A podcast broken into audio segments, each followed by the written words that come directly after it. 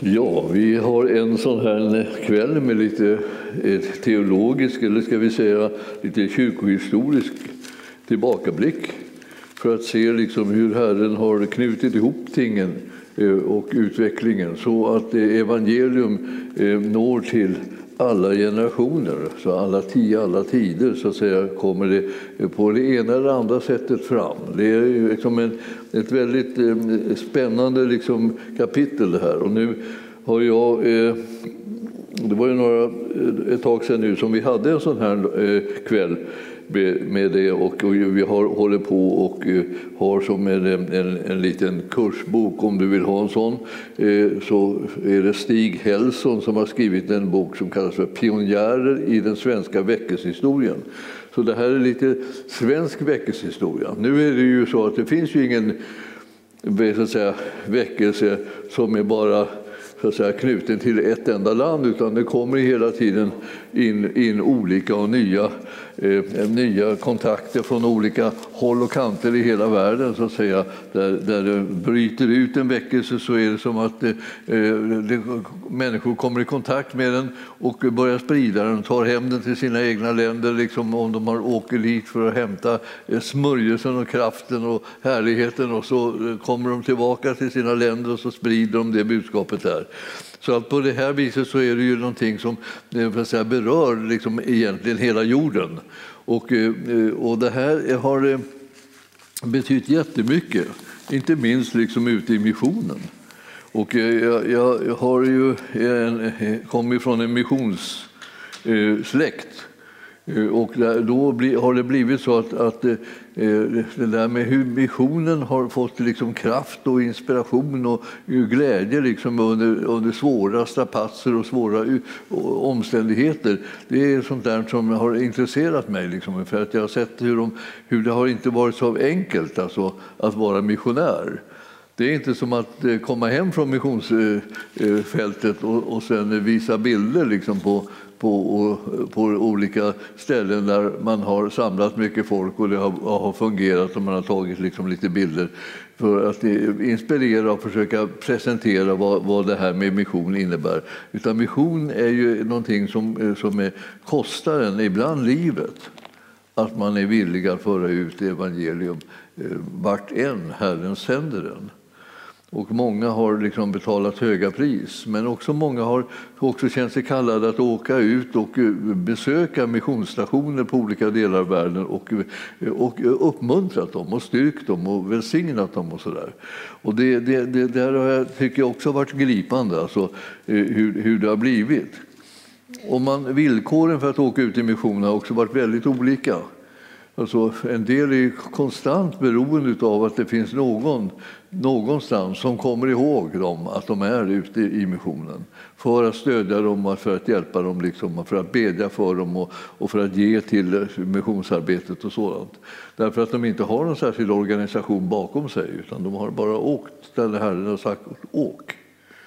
Och det där är liksom någonting som kostar på ganska mycket och eh, som är en väldig utmaning så att säga, och är väldigt äventyrligt. Men då börjar man ana liksom att Herren har eh, liksom kontaktlinjer liksom, över hela jordklotet. Och, det, och det, den ena efter den andra så att säga, det kan han aktivera och se till att det, försörjningen och hjälpen finns där. Och, och, eh, så kan man inte heller alltid läsa av betydelsen bara liksom hur, hur, hur det har blivit frukten av en enskild persons resa ut.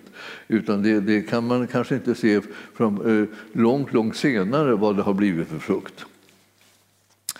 Mission eh, behöver väckelse. Det vill säga nya, liksom, eh, härliga, liksom, eh, eh, fräscht, liksom, andlig påverkan in i människors liv som står där och arbetar. Liksom, och man kan säga att de har burit tyngden av hela arbetet och de har slitit och i sitt anletes svett försökt att göra det som behövs för att evangelium ska kunna nå ut överallt. Och eh, eh, nu när vi ska tala lite väckelsehistoria och vi har kommit en liten bit på vägen så här. Eh, vi har pratat om vår skamfläck som vi har på 132 års förbud mot bibelläsning och bön, alltså i konventikelplakatet. Alltså som, som startade då från, från 1726 tror jag det var, och fram till 1858. Alltså, alltså det, alltså, det, är så, det är så eh, läskigt som man vågar knappt tänka på det. Att vi i Sverige har liksom haft sån, sån förföljelse liksom utav, av folk som är oliktänkande. Men liksom den andan finns ju liksom ändå kvar liksom hela tiden. Liksom att man är rädd för det som är annorlunda. Man, man, man eh, talar om att man är tolerant och man är öppen och man är allt möjligt sånt. här. Men när det kommer till praktiken så är det mycket svårare att vara det och eh, liksom demonstrera det här att det, att det finns någon form av tolerans. Eh, det, det, det mycket, kräver mycket av en människa för att kunna vara tolerant. Och det, det, det, märker man var och en i sitt eget liv. Alltså, när man får sina cirklar rubbade så är man inte så här jättepigg och glad liksom över det. Utan man vill ju helst liksom att allting ska passa en själv. Och eh, sånt där är svårt då. Mm, för, för, eh, alltid för väckelse. För väckelse är något uppvaknande och en förändring som är, kommer, kommer igång. Alltså. Nu, nu lever vi i tider där liksom saker och ting har blivit rubbade, rubbade cirklar kan vi säga, genom, genom sjukdom, att det, att det sprids en sjukdom liksom i, den, i världen på ett speciellt sätt. Ja, alltså, det, det gör ju folk ganska både uppgivna och arga och allt möjligt sådär. Därför att de vill inte att det ska komma någonting och förändra saker och ting. De vill inte ha några liksom ändrade liksom omständigheter utan de vill ha det som vanligt. Allting ska fixas och allting ska gå bra. Och börjar myndigheterna på något sätt säga att nu gick det inte som vi tänkte, då, då, då, då är det inte så. Då är man inte väldigt tolerant utan då blir man tvärilsk och tycker att vad, vad, fixar de det inte för? Vad har de en dålig planering har det blivit så här. Och, och Men man så tål inte förändring. Väckelse är förändring. Ja. Så vad, vad, jobba på lite grann det här på ditt eget liv och tänkte ja, jag ska tåla förändring. Jag ska klara av att, liksom, att saker och ting blir annorlunda. Så där man kan, och säga, nu kan ju inte riktigt tänka, alltså, hur ser väckelse ut då? Ja, det är massor med människor som blir frälsta och massor med människor som kommer. Liksom och så där. Eh, jaha, jaha, Och vi har fått höra att vi, liksom, vi ska liksom förbereda oss på väckelse och på förändring och liksom, att det ska bli annorlunda och det ska bli expansion och det ska bli allt möjligt. Så hur, hur tycker ni det ser ut? Ja, det ser ju inte precis ut som om det var det då, eller blev det. Liksom eh, så, när man tittar sig runt omkring så här. Vi sitter några, några få här som är samlade liksom i namnet Jesus och så, eh, som är syns. Eh, så att det, det, man får ju ha ganska mycket tro för att man ska kunna se massorna och skarorna. Som, som, som, det är väl ni som sitter där hemma som är skarorna då, då. men ni ser ju inte heller varandra. Så det, det blir liksom, alla får en utmaning att kunna tro att det är någonting mer som händer än det som syns hända. Och, och, och det är alltid så att det börjar i det osynliga. Och så, så, så sprider det sig. Ehm, en av de mest kända väckelserna liksom, som vi har haft på, på senare eh, tid, alltså, alltså förra, förra århundradet, var ju pingströrelsen när den kom till. Ehm, ja, den, den startade ju inte liksom med, med dunder och brak direkt utan, utan det var ju, det var ju en, en färgad man som, som, som, eh, som gick på bibelskola. Och han gick på en bibelskola där man inte kunde tänka sig att, att en färgad man satt tillsammans med, med, med eh, de som var vita. Då, då. Utan där, skulle man liksom, där fick han sitta utanför eh, klassrummet. Och, och, och, så hade de liksom antingen ett fönster eller en dörr på glänt. Så fick han sitta där och liksom små tjuvlyssna på undervisningen, i bibelundervisningen. Man kan säga, det är inte, är det sant? Det är inte sant. Jo då, det var precis vad det är det. Men den mannen, till skillnad från de andra som alla fick sitta i samma rum då, eh, den mannen, han blev det redskap som Herren använde för att liksom pingstväckelsen skulle bryta loss i Los Angeles på Azusa Street. Han hette Simor. Han, det, var en, han, det, var en, det var en riktig, en, en, en riktig hjälte liksom i det andliga. Han vågade. Han hade det inte enkelt och alla möjliga ville lägga sig i och hålla på och böka på olika sätt liksom i, i, i, i det här. Och de, de ville, de ville liksom hindra honom och så. Till och med hans egna lärare ville liksom hindra honom. Så att eh, de kom liksom och ville inte att, att han som hade liksom var, var nu ett redskap här, han, han hade ju liksom eh, själv öppnat då för att både, både de som var, var vanliga liksom amerikaner, så att säga, vita amerikaner och de, och, och de som var färgade skulle kunna komma och sitta i samma möte. Det tyckte man inte om. En del var liksom riktigt, riktigt liksom arga på att det, här, att det här hände där. Så att man börjar liksom prata, även när man blir kallad, liksom, börjar man tala mot att man var i samma, i samma rum. Och så de de skämde, skämde ut sig. Liksom det här. Eh, och, och, då var det ändå liksom eh, framstående andliga, andliga män som kom där eh, men, men kunde inte hålla mun och, utan måste skämma ut sig genom att liksom eh, göra skillnad på människor och människor. Man hade inte liksom riktigt ljus över någonting alls. Och det tog ganska lång tid innan det där ljuset liksom tändes ordentligt, om det nu eh, ens har tänts än. Det är väl tveksamt också eh, ibland. Så att det här, ni förstår, vem väljer Herren? Han väljer vem han vill. Alltså det, det, det är inte så att det, liksom, det går inte att hejda. Finns det någon som blir vald och säger ja så är det inte möjligt att hejda det som Gud kan göra i och genom en sån människa. Och därför så när vi läser om kyrkohistoria, missionshistoria och, och väckelsehistoria och allt det här så är det så fantastiskt liksom att, det, att det, det hela tiden handlar om, om sådana såna konstiga val som Gud gör. Så man tänker så här, nej men ta någon, som, ta någon som har bättre förutsättningar, ta någon liksom som är smart, eller ta någon som är duktig, och strålande talare, liksom är kunnig så det bara flödar över åt alla håll kanter. Ta, ta någon. Eh, och, så, och så, så, är det som att han liksom inte hör någonting då när man talar om vad han borde göra. Man har ju tipsat honom och många av oss har tipsat Gud om alla möjliga saker. Men, men han behöver inte våra tips, han behöver våra öron så att vi hör vad han säger. Och det är han som ska tipsa oss, oss va? Det, det kommer man på ibland, men inte alltid. Utan då är man där igen och ger honom goda råd. Och ni förstår att det är, liksom, det, det, det är liksom en, en, en svaghet som vi nästan alla har, att de vill ge Gud goda råd. Och varför gör du inte det och varför gör du så här? Och varför? Om man, om man liksom vill gå till rätta med honom lite grann och korrigera olika saker. Den här Simon, han, han, eh, han blev brukad av Herren och det brakade loss där på Azusa Street. Alltså det, Azusa Street var ju inte liksom eh, Kungsgatan, liksom, alltså den största eh, gatan liksom i Los Angeles, utan det var en bakgata. Och, och själva huset där de skulle vara, det var liksom ett, sån där, mer som ett förrådshus. De stoppade in lite, lite, lite tunnor och lite eh, plank och lite allt möjligt sånt där, och, och la, bara la, la dit det.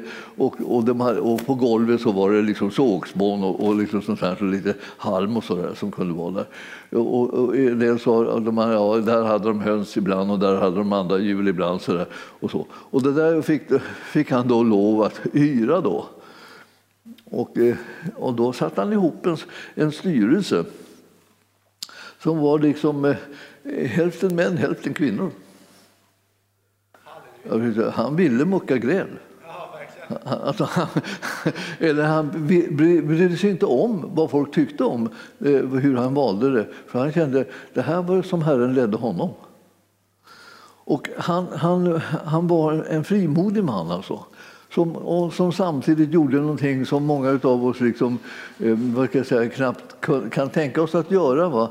Han, han, han ville vara så lite i centrum så att han, när han, gick, han hade en talarstol, men det var en låda, som, som en stor låda som, som var eh, vänd så att, säga, så, så att öppningen var mot talaren. Och, Eh, Eh, och, eh, och eh, så var den täckt så att säga, på den sidan och på sidorna så här. Så att, och så ville inte han då liksom vara i centrum, så han, han gick in och satte sig i lådan. Och där satt han och predikade.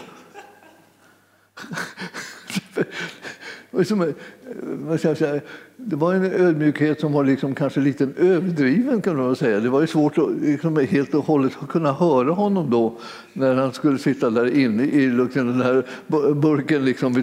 Och, och, eh, men, men vad hade man för mål då? Man hade målet att alla skulle falla rakt i backen och, liksom, och eh, bli förtvivlade över sin synd och vilja bryta med synden och, eh, och, och, och bli renade inför Gud. Alltså. Och sen ville man att Guds heliga Andes kraft skulle komma över dem så att de kunde börja prisa Gud i nya tungor. Och, så.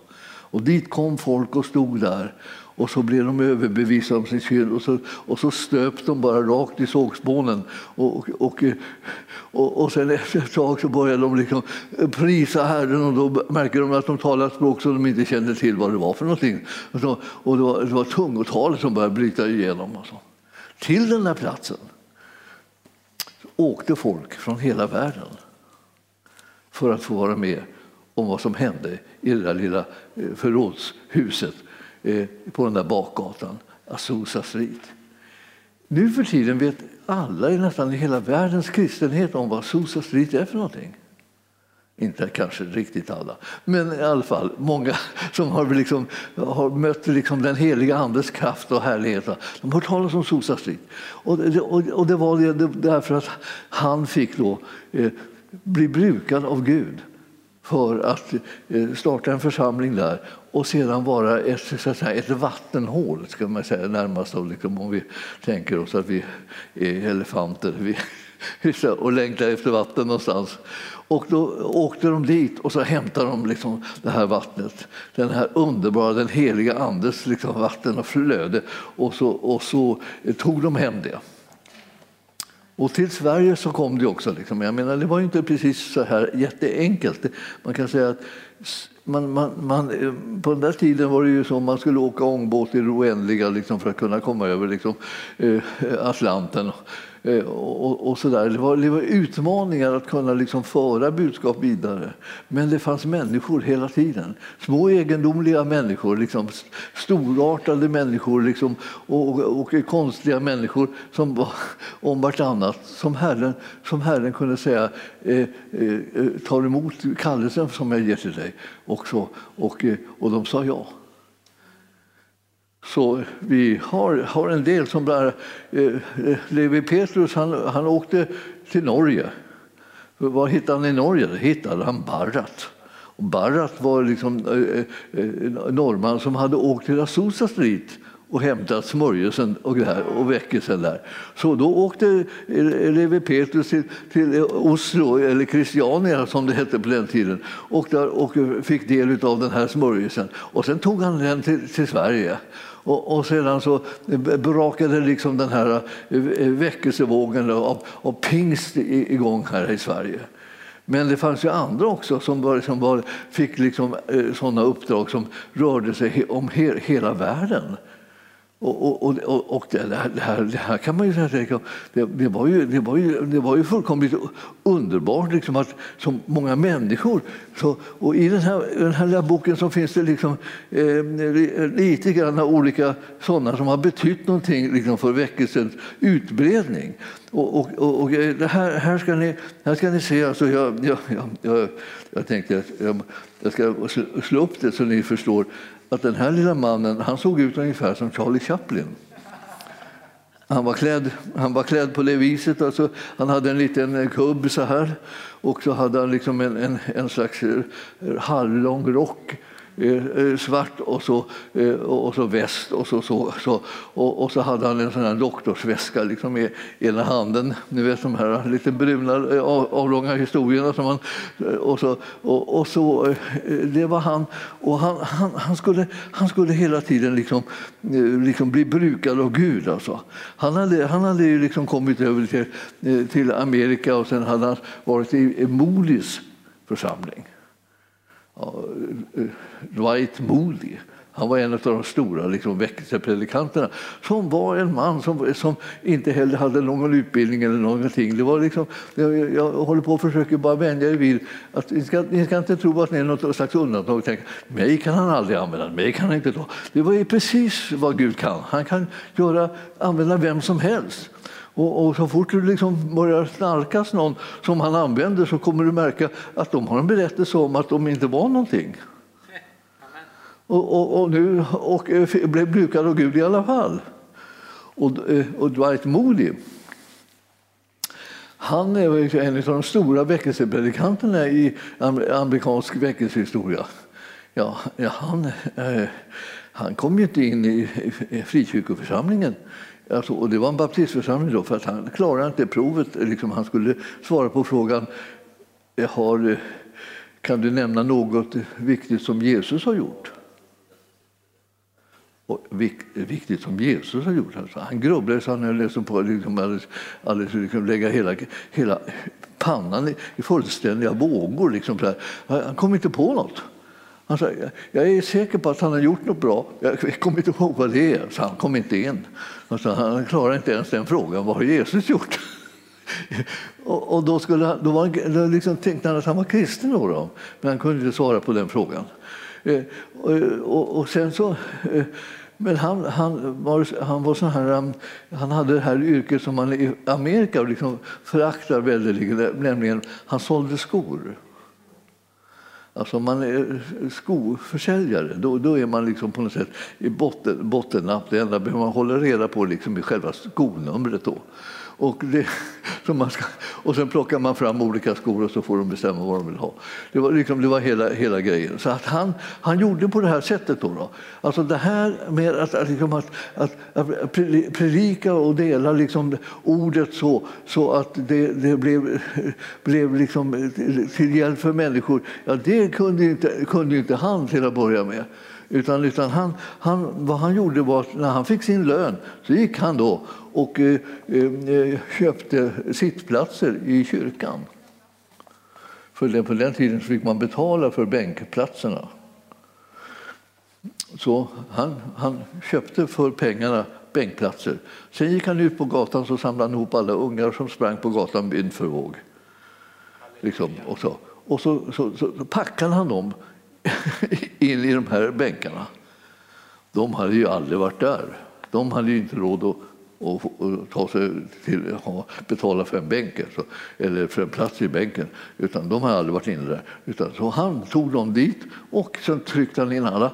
Och de, de, måste, och de pratade och de pekade och de undrade och vad det och alla höll på och väsnades. Och församlingen blev helt irriterad.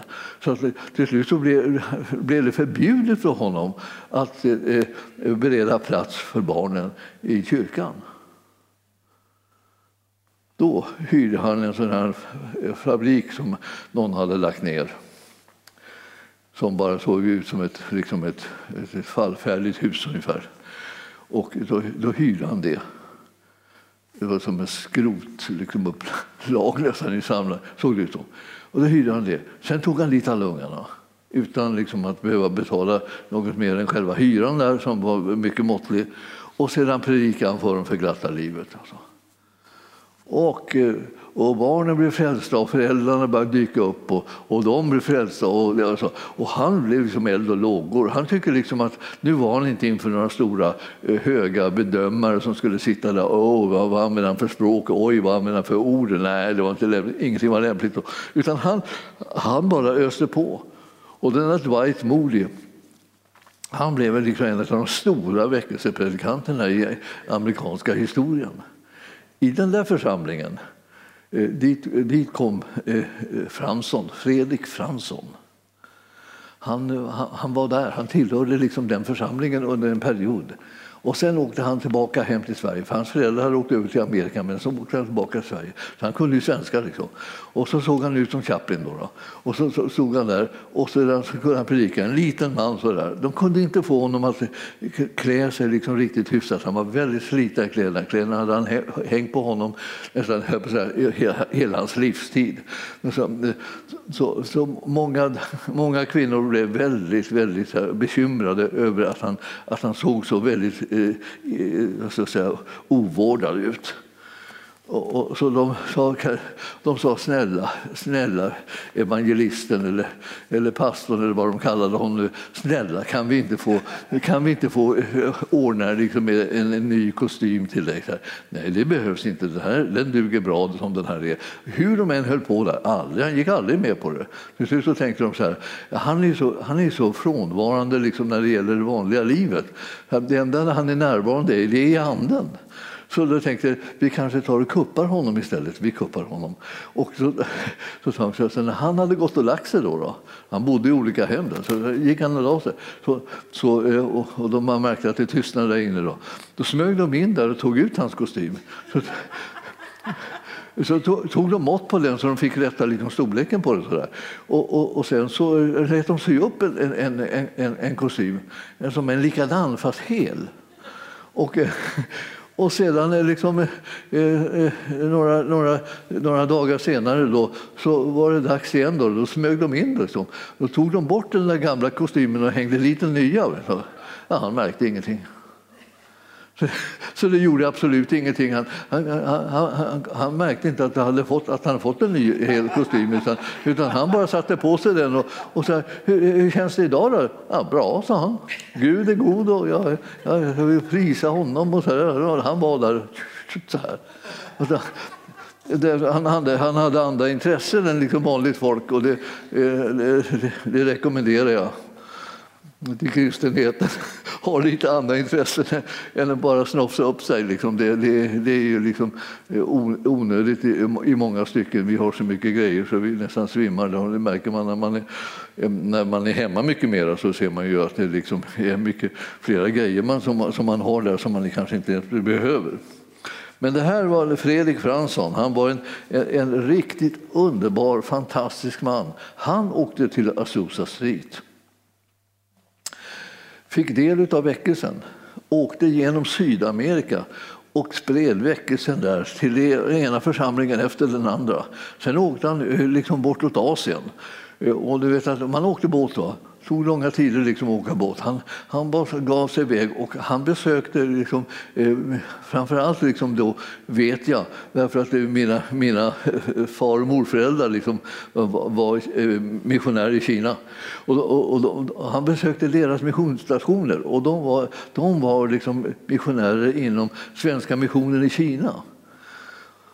Och, och eh, Svenska missionen i Kina var sådana här fantastiska liksom, pionjärer som, som, eh, eh, där man åkte ut i trosmission, det vill säga man skulle tro Gud om det. Eh, och det var, eh, ofta så fick de med liksom, just biljett envägs. De fick inte tur retur, alltså, utan det, det var bara ut. Och sen om det skulle kunna komma en biljett för att komma hem sen, ja, då skulle det till att det skulle vara ett Guds ingripande snarast, liksom inte liksom något annat. Så att, eh, eh men, men då åkte han dit och uppmuntrade och tände eld liksom bland missionärerna så de blev så, så, så uppmuntrade och glada över att någon överhuvudtaget hade upp, observerat deras arbete, att de levde där och, bland kineserna. Liksom. Och eh, de hade ju gått en kort, kort kurs i, kinesiska liksom, för att det var bråttom, sa man. Alltså det, det är miljontals människor dör varje år utan att ha fått hört talas om Jesus ens en gång. Så därför så hade man en liksom drive. Och, eh, och eh, Fredrik Fransson han hade nappat på det. Han hade lovat liksom att, eh, att han skulle hjälpa till med Kina Inlandsmissionen med, med Hudson Taylor. Att de skicka ut liksom, var det, var det hundra, liksom, hundra missionärer liksom, till, till Kina. Då. Och han hade bibelskolor med förberedelser Då. han tände eld i dem för att de skulle åka till Kina. Och, så. och då hamnade ju, då både min farfar och, och, min farmor var ju där och, och, och, min mormor och morfar de hamnade också iväg i, i samma liksom, eh, eh, sväng. Då och kom ut i Kina då, och då fick de gå en kort kurs i kinesiska, vilket är aldrig tillräckligt. Inte ens en lång kurs är tillräckligt. Alltså det är ett otroligt knepigt språk, man, så man vet ju inte vad man säger. Alltså. Ja, om man nu eventuellt säger något. Det här var ju svårt, svårt att leva. Alltså. Då skulle de ut där och, liksom, och prata med kineser liksom, utan, utan att riktigt lära sig språket. Alltså. Men å andra sidan, de gifte sig när de kom ut då, på eh, skolan då, för de fattade här kommer vi bli utskickade i Kina, vart som helst, liksom, hur som helst. Vi kanske aldrig liksom möts mer. De fick liksom bråttom att gifta sig. Då, då, Om de tyckte att de hade liksom, åtminstone samma kallelse och, liksom, och liksom samma målsättning så tyckte de det får räcka. Eh, eh, nu, nu, tolkar jag det där, för jag har inte hört att de har sagt det. Men jag kände på mig liksom att det var liksom bråttom så de hann väl inte med att hinna bli kära och gå omkring och titta på eh, solnedgångar och sånt där. Det, det tror jag inte liksom ingick i liksom utrustningen. Utan de var, de var bara helt enkelt, det var snabbt, snabbt, snabbt ska de ut. Och de åkte och hamnade uppe i norra Kina, uppe vid, vid Gula floden, där vid böjen där. Ehm, så att då, då, då, var det mormor och morfar de var, som bodde på ena sidan av floden och eh, några dagsresor från den missionsstation som, som farmor och farfar hade. Ja, och, eh, och därmed så, så träffades min pappa och mamma. Då. De var födda, ungefär, de var födda samma år och det var, det var bara några månader emellan. Så att, och eh, mormor var, var, var sån här, vad heter det, hon förlöste alltså Eh, min, min eh, farmor. Då, då. Så att eh, pappa var lite yngre. Hon födde först eh, mamma och sedan så eh, vilade hon vecka, en vecka någonting och sen så var det, eh, satte sig på en vagn och åkte och sen skulle hon över floden och, och det var ju liksom en jättelik flod. Och så.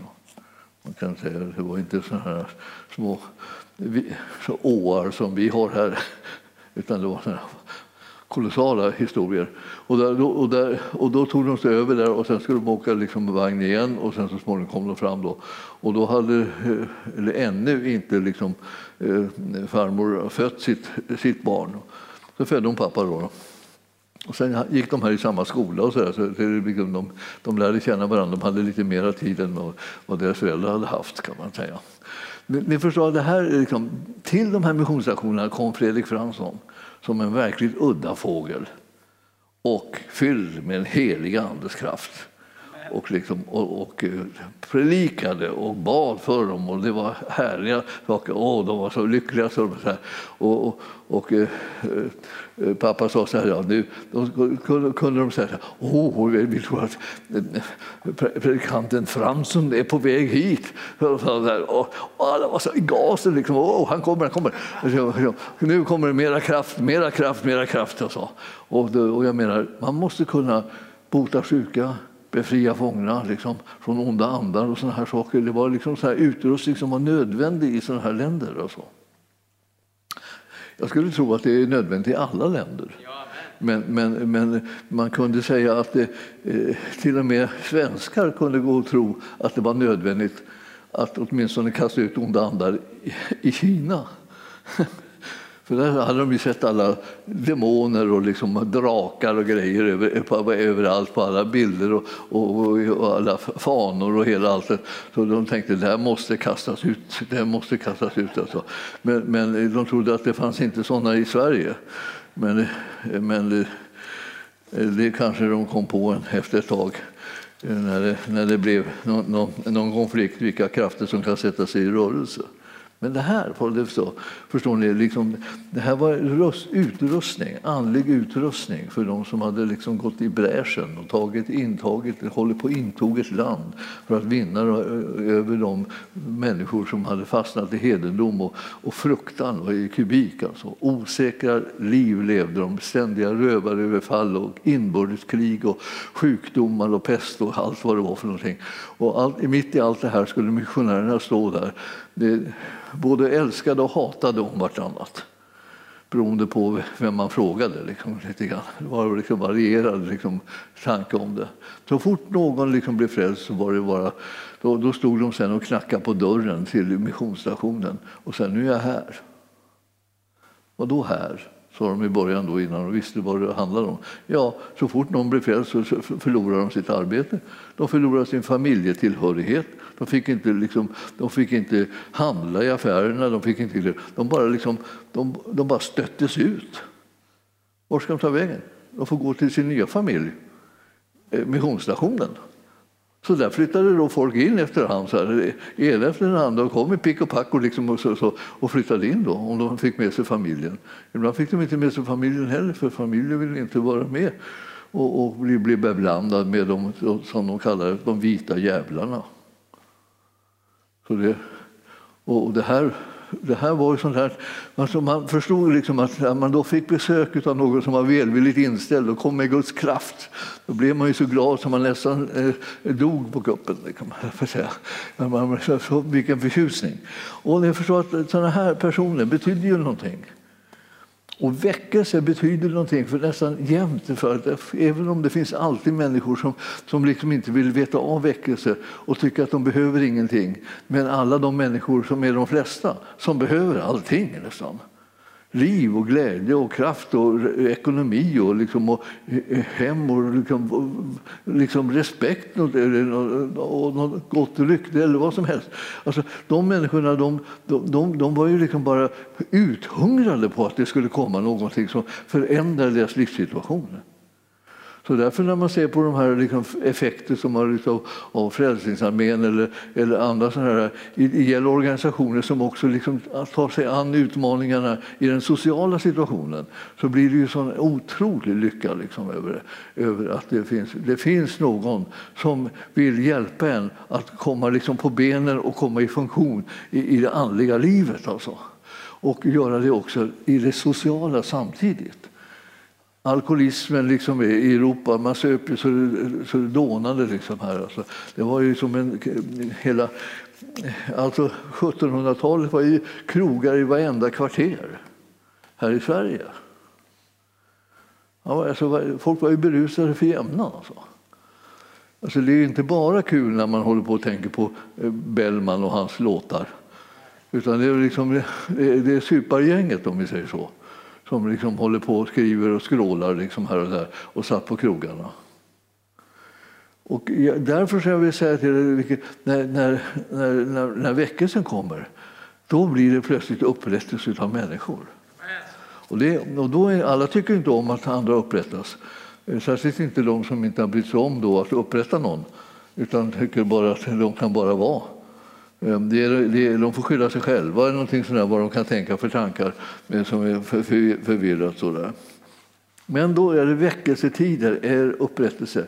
Och hela vårt land nu, efter konventikelplakatet, liksom, alltså, att det hade liksom släppt lite, så förlängde man det i alla fall därför att prästerna vägrade liksom, att, att, att tillåta att, liksom, att man bara fick ha såna här bibelstudier eller, eller bön i, i, i mindre grupper eh, inom deras församlingar. Så att säga. Allt var deras församling. Och vi har ju fortfarande liksom så att eh, eh, Lutherska kyrkan har territorial församling, det vill säga allting som, eh, som sker, sker alltid i deras församling. Så vi, vi sker i Lutherska kyrkans församling. Det, var deras, det är deras markområde. Allt de, har, de har tagit, de har mutat in all mark. Så man kan inte bygga en kyrka eller vara, ha en kyrklig verksamhet utan att man har det på kyrkans lutherska kyrkans mark. Det är klart att det blir konflikter när man har mutat in allting. Herren gav mig bilden en gång, jag kan bara ta den vid sidan om så här. Alltså, precis när vi hade startat församling hade jag, fick jag en dröm så här. Att jag stod vid ett stort fält inte en kotte fanns det på hela fältet. Här och, så här. och så tänkte jag om jag skulle ta börja, börja liksom bruka det här fältet. Liksom, för det är ingen som, det är ingen som använder det. Liksom, det, det bara är, är det här. Och, och, eh, och så tittade jag, så tittade jag, ja, jag tyckte jag såg långt borta, som en prick, så tyckte jag såg någon som stod där i, andra änden av det jättestora fältet. Då. Jag tänkte det är, ju, det är inget problem. De kan göra sitt där, jag, jag gör lite här och odlar upp marken här och försöker få lite, eh, lite skörd. Så, så då tänkte jag, ja, går ut och sätter igång. Så klev jag ut på fältet. När jag satte ner min fot trampade jag den personen som stod där nere borta som en liten prick i fjärran. Jag trampade den på tårna. Jag tänkte bara, hur gick det till? Liksom. Det kan vi ta tå ända hit. Alltså, den var som en svamp, ni vet. Såna här, såna här eh, förgreningar under ytan. Som mutade in hela marken. Så här. Hur man än, var man än satte foten så trampade man på den där rackaren på tårna. Och då förstod jag att det här kommer inte bli lätt. Alltså, var jag än ställer mig, vad jag än gör, så kommer jag liksom trampa eh, den, den, den etablerade statskyrkan på tårna. Därför den har, eh, den har lagt beslag på all mark som finns överhuvudtaget. Jag kunde inte stå någonstans utan att stå på deras tår. Och det, jag hade ju känt att jag stod på deras tår redan när jag var, när jag var medlem i den kyrkan. Eh, för att det var för mycket liksom, eh, andliga aktiviteter som vi höll på med. Så, så, men, men, sen så blev det ju eh, så. Blev det, ju så det fanns ingen ände på Jag visste inte vad jag skulle göra. Var sätter jag mina fötter när all mark är upptagen? Jag tänkte jag sätter den var som helst. Tänkte jag. Det, det, det, det går ju omöjligt att undvika. Det är, bara, det är bara att klampa på det. Hur jag än gör så kommer jag eh, liksom inte eh, liksom bli uppskattad för att jag, att jag slår där på deras tår. Eh, och, eh, eh så jag klär på bara. Och, eh, och då, då började liksom det liksom en, en sån här mullra liksom, och blir liksom det ena liksom, eh, samman sammankrocken efter den andra. Så här. Och, och jag kan tänka, det, ja så där är det. Va? När man, man, räknar, man räknar fel sak som sin, sitt område. Man räknar mark som sitt område. Vi ska inte ha någon mark. Vi ska ha hjärtan. Så, jag menar, så det här med att trampa folk på tår som satt med sina tår överallt på marken. Jag menar, jag måste kunna gå på marken, jag finns ju liksom här. Så det, det, det är omöjligt. Och vart jag än skulle gå, om jag, hade gått, jag kunde ha gått till, jag kunde ha gått till Bro, eller, eller jag kunde ha gått till Enköping eller, eller jag kunde in i Stockholm. Jag, jag hade trampat samma tår på, på, på tårna liksom där också. Därför de hade ju all mark. Alltså de hade hela Sveriges mark. Tillhörde de. Ja. Så därför så tänkte jag att det gäller att inte ta vid sig för mycket. Om de håller på där och vill, vill att jag ska trampa på deras tår får de, och, och vill de det inte så får de flytta på tårna. Så att jag, jag bara fortsatte liksom med det där som jag höll på med. Det var en liten blygsam skala så de flesta visste inte någonting om utom de som hade tår överallt. Det var de enda som liksom visste om att det, liksom, det pågick no någonting alls där. Och jag kände, vad har jag för kallelse? Den är viktigare än det här om jag, om jag råkar trampa någon på tårna. Så att jag, jag, jag fortsätter och försöker få eh, igång ett församlingsliv där människor blir frälsta och människor blir andedöpta och människor får utrustade i kunskap om att Herren vill bota människor. Han vill befria dem, han vill förvandla deras livssituationer. Han vill försörja dem. Han vill det goda ryktet om Jesus Kristus ska gå ut bland människorna som betyder någonting, inte bara liksom någon liten stämning eller sådär kom till kyrkan och, och tände ett ljus. Det var inte det som var liksom målet, utan, utan det handlade om att lära känna Jesus och ta emot hans kärlek och liksom bli förvandlad i sina liv. Och, och då, då, får man liksom säga det, ja, det är inte meningen att trampa på men ni står på fel ställe. Mera så fick man tänka. Och, det, och, så satte man igång med det där. Men ni förstår att det här eh, det ibland är som inte riktigt lätt att vara smidig så att man inte märks om allting är, redan är taget. Så, det här, eh, så att när, när man då, eh, I Kina var allting taget också liksom, kan man säga. För där fanns det ju andra religioner av olika slag, jättestora religioner som man liksom hade också mutat in allting. Och eh, missionärerna gick ständigt omkring och trampade på allas tår genom sin existens. Och så här skulle man kunna säga Ja, det här är det då. då. Det är utmaningen. Många av oss vill vara snälla och vara fina och, och vara, vara liksom vänliga och, och, och liksom inte störa andra och så Och det har vi lärt oss. Så ska vi leva och så vill vi vara. Liksom och så. Men när man gör, är Herrens tjänare eller tjänarinna så kan man inte riktigt undvika det här eh, när allting är upptaget så blir det faktiskt så att man då och då liksom blir en stötesten för människor. Inte för att man vill vara en stötesten utan därför att att eh, det, det är ständigt då att folk ska gå precis där man själv går. Och, eh, och, och, nu är det så här att när väckelse kommer blir det en stötesten för jättemånga människor på en gång. Alltså. Och, och pingst blev ju det. Man var ju blev helt upprörd över att, att, att, att pingstväckelsen spreds över hela jorden. Liksom. Och andra väckelser har varit på samma sätt. Alltså, mängder. Alltså. Vi pratade lite grann om Herrnhutarna och vi pratade om, om eh, pietismen. Då, då, då man istället för lutherdomen ville ha lite mer liv och lite mer hjärtats liksom, engagemang. Men det var, det var ju inte det som var uppskattat. Alltså, de fick jättemycket kritik om man kallar dem för allt möjligt här, för att liksom visa att de var faktiskt obehagliga och, och med sin liksom, iver att komma nära Gud. Och, och liksom, de kunde inte nöja sig med att bara gå till kyrkan och gå hem igen och hålla, hålla tyst. Liksom. Utan, eh, till och med när de gick hem sen och började prata om Gud och samlade några stycken för att de ville tala lite samtal om predikan och sådär. Inte för att de tyckte illa om den utan därför att de tyckte om den. Ja, det var det fel och det också. Så det spelade ingen roll vad de höll på med egentligen utan de skulle inte hålla på med någonting. Så var det alltså. Det andliga sköter prästen. Och eh, ja, jag, tyckte inte det lät bra, inte ens när jag var präst. Jag hade liksom ändå ett mål att, att någon skulle bli frälst och att någon skulle bli andedöpt så småningom under den karismatiska väckelsen. När jag själv blev andedöpt så var jag helt, helt var så skakad över att, att det var möjligt. Men jag blev andedöpt. Jag trodde att jag var för intellektuell för att bli andedöpt. Det är så pinsamt när man säger det. Så man, hur löjligt hur löjligt det var. Så, alltså, så jag tänkte att oh, jag är alldeles för intellektuell, det går aldrig att jag blir andedöpt. Hur ska jag kunna tala ett språk som jag inte vet vad det är för någonting? Det är ju inte möjligt. Det är, det är tvärstopp i huvudet på mig. Då, då, då, går ingenting. Om det är stopp i huvudet, då går ingenting. Sen har jag lärt mig liksom, det kanske just då det går. Liksom, alltså, eh, mitt huvud är ju inte begränsningen liksom på vad som går, utan det, det, det, är min Gud. Om jag har en liten Gud så kanske det liksom, eh, att det hela liksom inte kan lyckas, men, men har jag en stor Gud så lyckas ju vad som helst.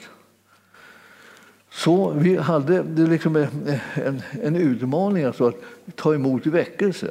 Och det kommer gång på gång på gång på gång alltså med det här med väckelse. Och vi behöver väckelse. Vi behöver det individuellt, men vi behöver också tillsammans allihopa liksom väckelse.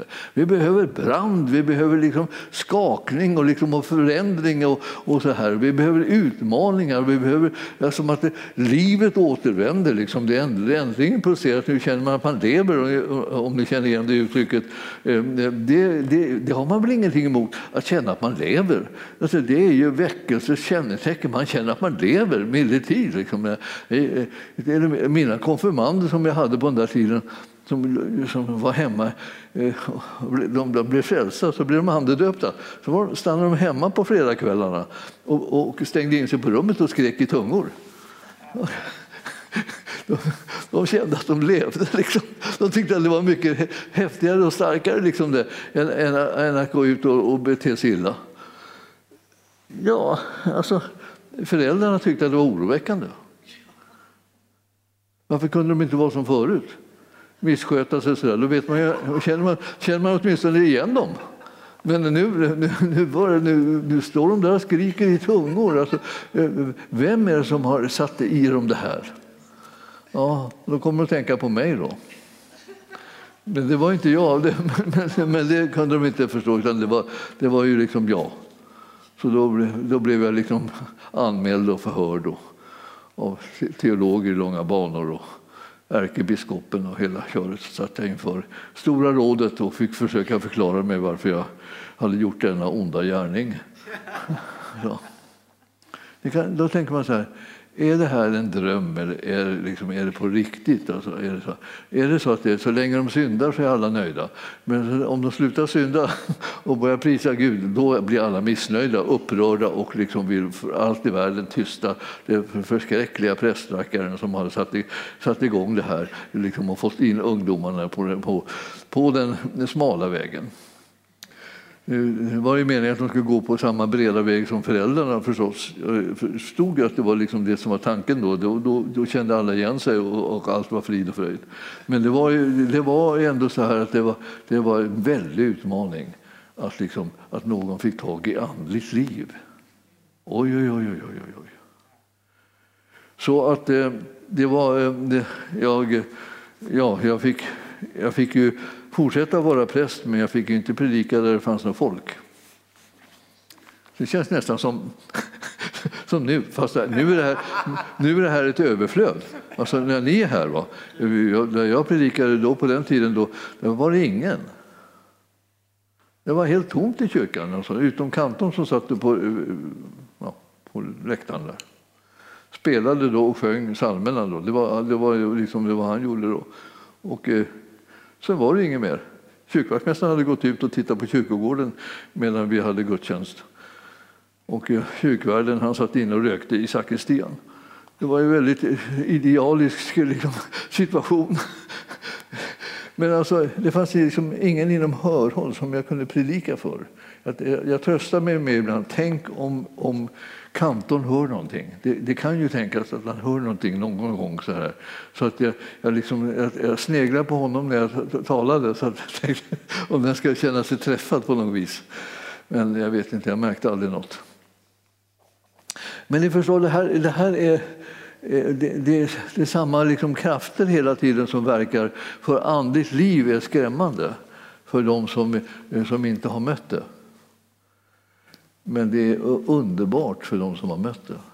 De tänker, tack Jesus att jag har fått möta eh, det här andliga livet. Alltså. Tack Jesus att jag har fått vara med om det. Alltså. Och när vi läser väckelsehistoria så är det liksom för att påminna oss det finns liv, även om det är så många ställen som det ser ut som att allting bara är någon liten ceremoni.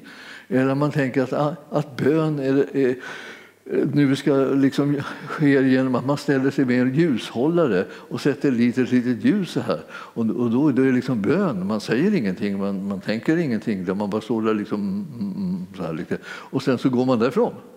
Men jag vill säga bön är fortfarande precis detsamma. Det är, det är hjärtats samtal med Gud. Alltså. Och det är liksom någonting som gör skillnad. Vi har, vi har en bönhörande Gud. Det är det som är så fantastiskt underbart. Han hör bön. Han hjälper oss när vi ropar. När vi ropar till honom. Och om ni kommer till Fadern sen, eh, och gör det liksom i mitt namn, då, då, då kommer han att ge er det ni ber om. Alltså. Medeltid, det är nästan så att folk vågar inte tro att det kan vara sant. Alltså. Det är ju så, låter ju så generöst och så bra. Så det, eh, om det vore så bra skulle ju alla be, säger man. Nej, det, det, skulle inte alla göra ändå. För det är precis så bra, och ändå så ber inte alla. Vad är, vad är det som fattas dem? Det fattas liksom tro. För de går aldrig inom hörhåll för förkunnelsen av orden. Så det väcker inte tro i deras hjärtan. Så de kan inte tro att det kan vara så att Gud hör bön. Det behöver man lyssna till bibelordet. Vad Jesus säger om och om igen. Det är en kraft som förvandlar människors liv. Alltså. Så när vi nu håller på det här lite och talar lite grann hur, hur det ska bryta fram en väckelse, den ena väckelsevågen efter den andra i, i, i den, här, i den här tiden som vi kommer in i, mitten av 1800-talet. Alltså. Eh, då, då, då väckelsen ska komma. Och det, det, blir sån härlighet och det blir sånt liv och det blir sån räddning för folket. Alla de som höll på att gå under av fattigdom, av nöd, av sjukdomar och lidanden och svårigheter och, och arbetsbrist och, och, allt vad det var. Så, eh, ni vet, det var den här tiden då mängden av svenskar liksom, eh, flyttade över till Amerika. För de kände att vi kan inte leva här längre. Det är bara missväxt och elände, fattigdom. Vi klarar inte av att försörja oss. Vi, vi måste komma någonstans där, man, där man, vi kan hitta någon slags mark som är ledig som vi får lov att bruka. Alltså. Ja, och då fanns det ju en jättestor del, en hel, liksom, en hel världsdel liksom, där, och man åkte över och försöka få ihop pengarna. Man fick sälja allt, allt man ägde liksom, för att få ihop pengar så man kunde åka över till andra sidan och sen bara liksom, lita på Gud att han skulle hjälpa en att hitta liksom, det område där man kunde ha rätten att få muta in en mark som man kunde försörja sig på. Alltså så här var det i Sverige. Va? Man kunde inte vara här längre. Så det, det, finns ju, det finns ju som man, som man tror liksom nu, fler svenskar som, är, som bor i utlandet eh, än de som bor i Sverige. Därför så många var det som flyttade iväg då och de hade goda förhållanden där. Och, och familjerna var, blev stora, stora områden där så är det svensktrakter så att säga. Och eh, allt är mycket större om vi tänker i Amerika. Det är, liksom, det är deras liksom, nästan gimmicks här som de kör med. Liksom. Vi är störst och bäst. Och det, det, framförallt så kunde man försörja sig när man levde i det landet. Och det, det, var, det var så, vart det som en, en, en möjlighet som öppnade sig. En, och, och, nu ser vi liksom anhöriga till, till de här utvandrarna som kommer tillbaka till Sverige för att leta upp sina släktingar här. Liksom och tänker så här, vi har släkt i Sverige, det är så exotiskt, så exotiskt. Och så hittar de släktingar och det blir liksom en riktig fest här. Men, men det var räddningen att de tog sig över havet. För att det gick inte det fanns inget utrymme för dem i det här landet. Det fanns ingen mark som man kunde få tag i utan allting var ägt av de som var stora och besuttna. så att säga. De som hade pengar, de som hade de ägodelarna, de ägde alltihopa. Man kunde få bli en dräng eller liksom på, på något sätt någon, något, något jon sådär som de hade som skulle man, de kunde utnyttja för att jobba eh, eh, i deras marker men eh, man fick inte skörden. Och ni förstår att det här, liksom, vad behövde man då? Man behövde förvandling alltså av människor. Inte liksom bara förvandling av att de som arbetade och slet och de som nästan, nästan inte hade någonting, att de skulle få tro på att det skulle kunna inträffa en förändring, det skulle kunna bli någon förbättring på något sätt. Och så skulle det kunna, behövdes det liksom en förändring av makthavarna också, att de skulle kunna på, på något sätt börja tänka på att även människor som inte har så mycket är människor och ge dem utrymme och ge dem möjligheter liksom att utvecklas. Och så småningom så kom det ju liksom så att det bröt igenom på olika sätt. Men man kunde säga det att det gick inte fort. Så mitten på 1800-talet så, så, så, så, stod det ganska still. Då. Sen började man få liksom igång någonting som eh, skolväsende så att, eh, om det var, var det 52 eller någonting sånt där som man startade igång med, med folkskolor, då skulle det finnas en skola i varje eh, församling. Och, eh, och, och där, då, då startade det liksom det, förutsättningar att man skulle kunna läsa. Så skapade förutsättningar liksom och möjligheter för en att, att kunna lära sig någonting och, eh, och därmed också kunna förkovra sig liksom, och det blir mera liksom, utrymme för att man skulle kunna göra någonting åt sin livssituation. Väckelsen var en fantastiskt viktig faktor i det här. Alltså, människor lärde sig läsa, de lärde sig läsa Bibeln. Alltså. Det var ju det som man ville stoppa. Va? Så hade, nu, nu började folk lära sig läsa Bibeln. Liksom. Så nu, nu, om man då fick tag i en bibel, vilket också var liksom en, en bravad, eh, så, så, skulle man åtminstone kunna läsa den. Och nu hade Sverige liksom varit, eh, haft tillgång till, till Bibel eh, sedan 1500-talet. Gustav Vasas bibel var den första där. Då. Och som helbibel så kom den ut 1541. Så vi, vi, vi hade, det fanns ju biblar, men det fanns inga som kunde läsa. Mer än de som redan var besuttna och liksom utbildade. De som hade eh, såna här, eh, liksom speciella lärare, personliga lärare. Eh, här, vad heter de? Guvernanter eller någonting sånt. Här. Ja, kanske. Mm, eller vad heter de? De som var, som var lärare, privata lärare. Heter de guvernanter? Ja, Okej, okay, då nöjer vi oss med det så länge då. Tills vi, tills vi kommer på om det är rätt eller fel. Liksom. De, då kunde föräldrarna liksom, eh, hyra in en sån där som, som, eh, som lärde deras barn att räkna och läsa och, och, och, så där, och lärde dem lite grann om, om världen och, och, och så. Eh, det var liksom en förmån som, som Eh, Eh, småningom, så sakteliga, genom skolan då börjar det komma fler, fler människor till del i det här landet. Men man, man fick inte bilda några nya församlingar. Det dröjde då. Utan då, fick man göra, då fick man starta med att man försökte ja, man, man skapade nykterhetsföreningar.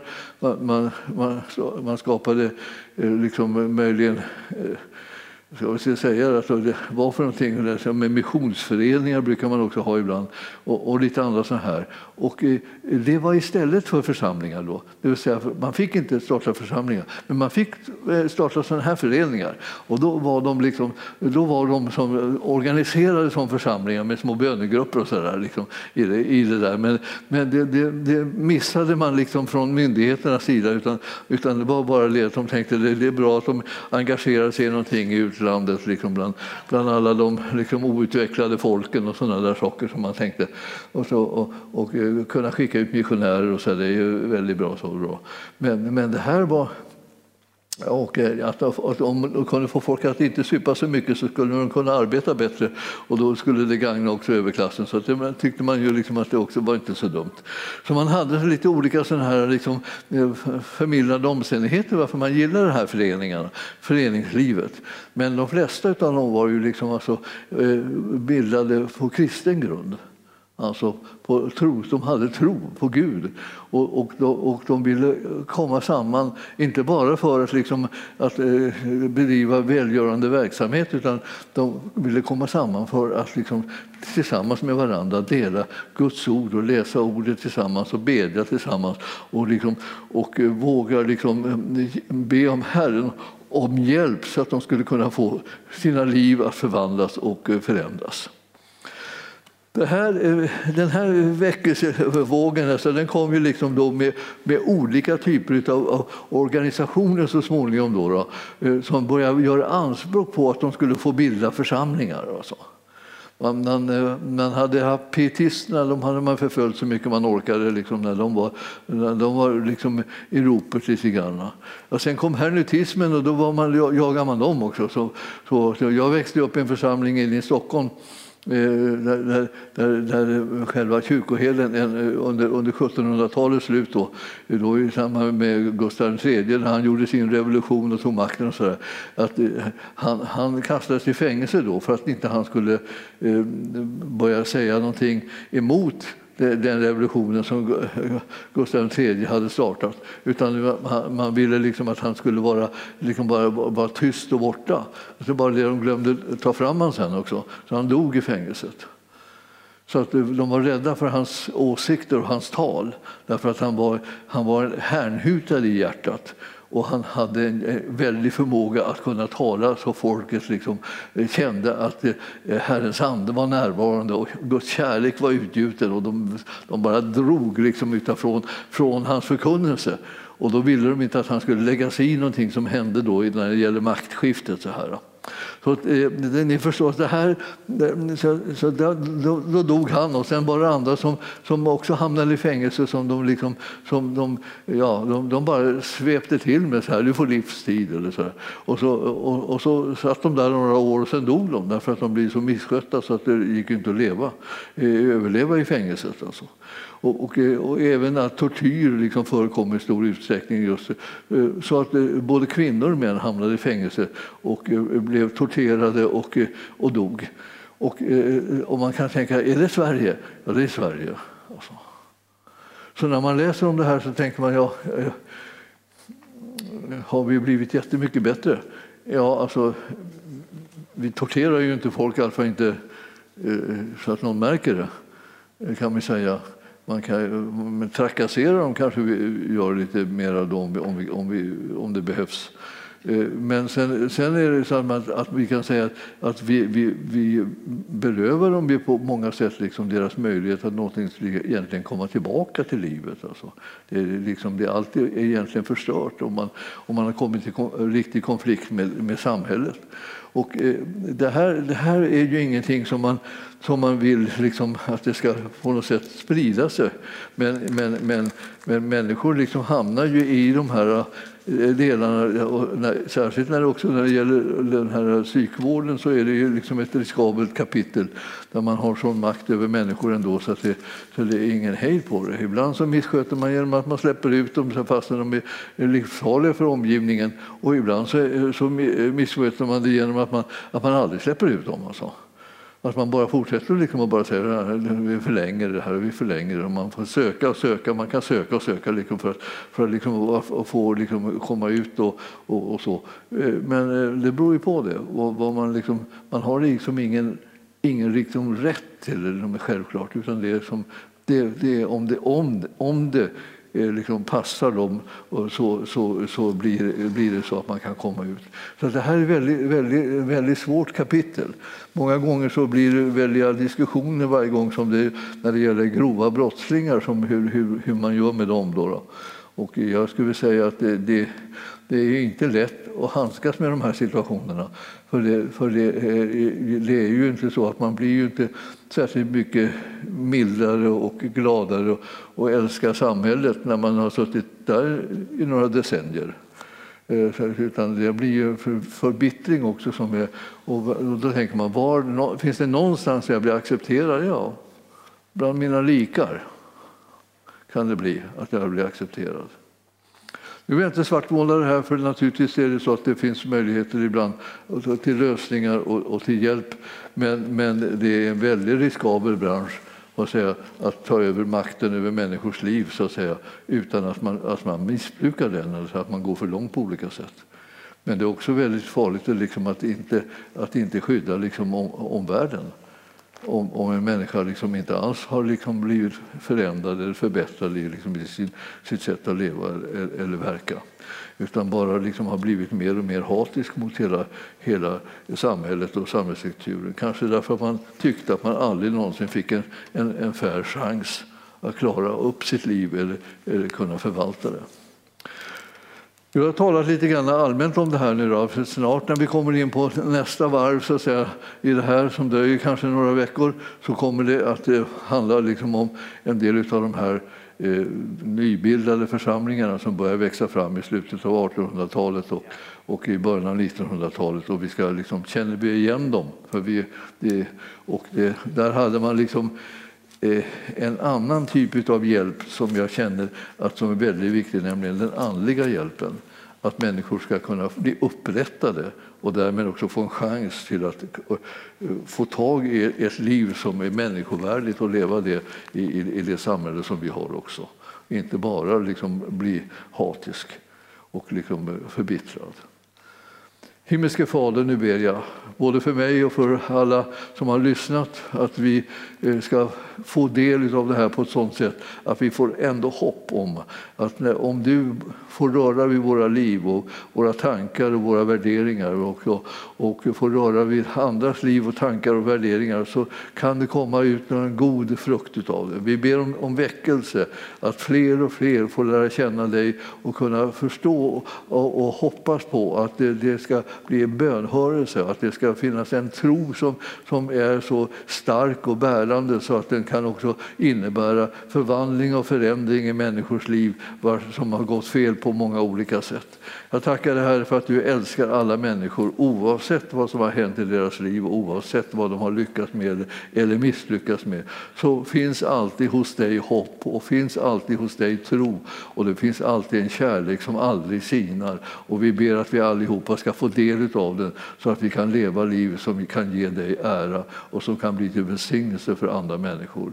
I Jesu namn och församlingen sa Halleluja.